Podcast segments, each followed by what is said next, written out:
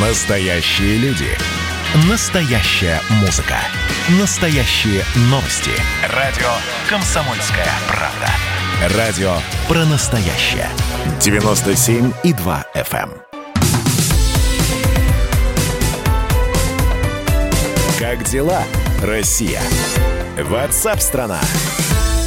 Ну, вы знаете, когда э, сталкиваешься в информационном поле с такими жуткими историями, как э, произошла в небольшом Свердловском городе Карпинске, то э, сразу создается ощущение, что, ну, действительно, с некоторыми жителями нашей страны явно не все в порядке, причем в прямом и в переносном смысле. О чем идет речь? Ну, вот у истощенной девочки, которая была найдена в шкафу в Карпинске, восстанавливается здоровье. Малышка находится в одной из лучших больниц Екатеринбурга, ОДК КБ номер один э, начала играть, э, спокойно спит, э, кушает. Вот такие данные сообщили о состоянии малышки в Минздраве.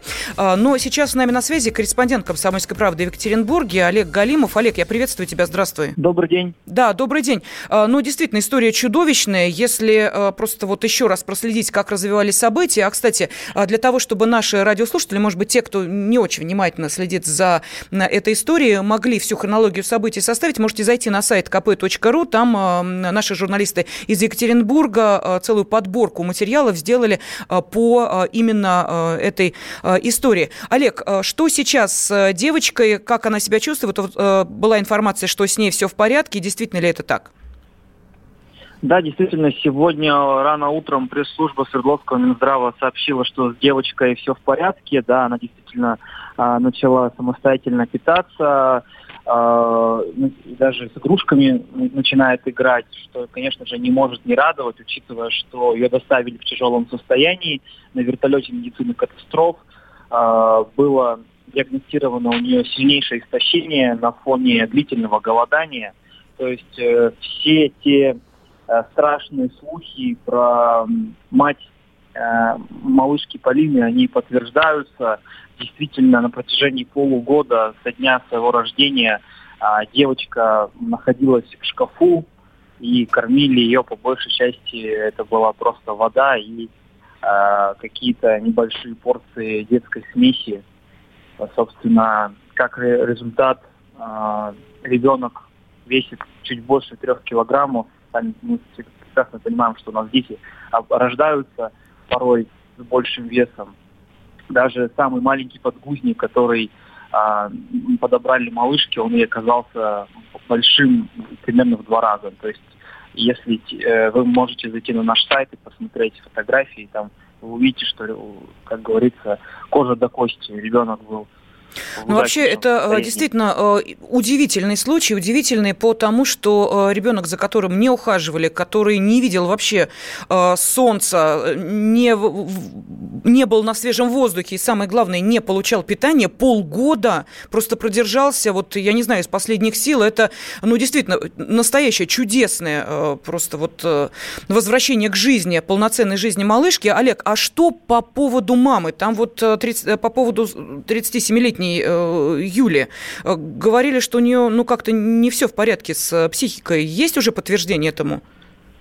А, подтверждения этому пока официального нет, и вообще у специалистов а, есть около месяца, чтобы сделать точное заключение, вменяемой э, женщина или нет. То есть сейчас будут устанавливаться, есть ли у нее э, расстройство психики, и если да, есть, то могли ли эти заболевания повлиять непосредственно на ее поведение. Вот э, мой коллега Евгений Стоянов накануне побывал в Карпинске, пообщался с соседями и друзьями э, Юлии. Они заявляют э, единогласно, что у, де- у женщины э, начались скажем так, проблемы с головой именно после того, как ее бросил муж. А муж э, не, не признавал э, эту, дев, именно эту девочку Полину оставил Юлию э, одну с двумя детьми, то есть у нее есть 13-летний сын, э, трехлетняя э, дочка, и вот она э, э была в положении, и пришлось ей рожать э, третьего ребенка э, в одиночестве, но ужаса всей этой истории добавляет еще тот факт, что женщина скрывала абсолютно от всех э, Полину. Она не состояла на учете в больнице, рожала в ванной. В полиции даже рассказали, что женщина самостоятельно пуповину себе перерезала, обработав потом все зеленкой. И, и вот с тех пор э, о существовании девочки знала, собственно, только она. И вот ее дети, которые, естественно, не могли обо всем не знать, а для, ну, для них она была просто, они ее называли сестренка из, из чулана или из подвала. То есть, но как-то никто не реагировал на такие рассказы детей. Может быть, все, все принимали это за выдумки. Вот. Но во время очередного пьяного застолья подруг, одна из подруг Юли услышала детский плач который издавался из э, этого шкафа, подошла, открыла и Олег, ужаснулась. Простите, простите, то есть получается, что семья, ну, семья там, э, мама и двое детей, и третий ребенок в шкафу, была неблагополучная, она на учете была у органов опеки или нет? Если вы говорите вы про знаете, застолье, пьянки... Да. Угу. Я отвечу.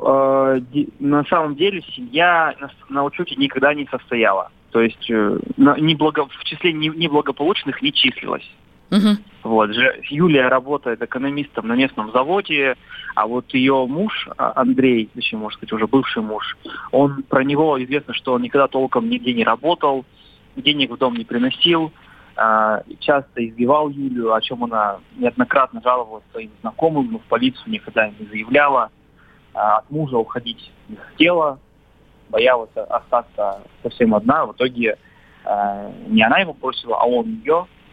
Вот, э, не, а, не оставил ни копейки. Мы, мы, мы вчера обнаружили в подъезде безумные счета за коммунальную э, за, ну, угу, за коммуналку. Угу. По коммуналке. 200 тысяч был э, долг у этой семьи, но Юлия недавно смогла погасить 50 тысяч из этого долга. Все-таки она работала, значит, у нее какие-то средства для существования имелись. Олег, а где вот, сейчас а... дети? С кем они? А, дети сейчас, э, они находятся у бабушки, э, получается, со стороны матери. На них оформляется опекунство, вот, потому что а, отец э, так и даже не объявился после того, как вся страна узнала угу. про, про случай с Полиной. Мать, как я уже сказал, э, под присмотром психиатров находится на стационарном лечении. А по поводу отца хотелось бы добавить, что мужчина не упустил возможности подзаработать, а, и он получил предложение от одного из федеральных телеканалов, чтобы ну, принять участие в программе, а, и уже улетел в Москву, готовится к съемкам. Ну, что неудивительно, да. Спасибо. Корреспондент «Комсомольской правды» в Екатеринбурге Олег Галимов рассказал нам а, о том, как развивается событие вокруг этой жуткой истории. Ну вот, кстати, на Юлю, на э, мать, э, завели уголовное дело по двум статьям истязания и неисполнения обязанностей по воспитанию несовершеннолетнего. Радио «Комсомольская правда». Ну и еще одна история, связанная с детьми и их здоровьем. Сейчас на связи с нами главный редактор «Комсомольской правды» Псков Ольга Чернышова. Ольга, здравствуйте. Здравствуйте. Да, речь идет о детишках, которые были госпитализированы в городе Великие Луки в Псковской области. Это те самые ученики школы номер 7, э, с которыми произошла неприятность 5 октября, э, когда на школьной линейке они почувствовали себя плохо. Оль, что с детьми и версиями, э, из-за чего, собственно, это могло произойти? Да, сейчас по предварительным результатам следователи исключили из возможных причин отравления и превышения содержания вредных химических веществ в воздухе, внутри помещения. Нормативы воды тоже в норме были. Наркотические психотропные вещества не обнаружены. Сейчас все дети находятся дома, а следователи продолжают проверку. К этому времени уже назван синдром, э, назван диагноз, это синдром вегетативной дисфункции, такое популярное э, нарушение здоровья у подростков, э, а диагноз поставили согласно комплексу жалоб в момент э, самого поступления. Э, результаты всех анализов экспертиз детей показали вот полное отсутствие токсичных отравляющих, химических веществ. И Следственном комитете отметили, что у двух детей обнаружили признаки приема противовирусных препаратов. А, причина произошедшего до сих пор неизвестно. Нет, ну правда, странная ситуация. Действительно, если бы подобное произошло с одним-двумя детьми, но ну, это 13 человек угу. разного возраста, 6 класс, 8 класс, 11 класс, ну и, конечно, те версии, которые были в начале, что э, дети, понимаете ли, не выдержали торжественности момента, но это уже э, стало какой-то притчей во языцах, звучит достаточно смехотворно, но э, тем не менее. Оль, на э, взгляд независимых экспертов, от чего это могло произойти? Есть ли у вас э, такие э, данные?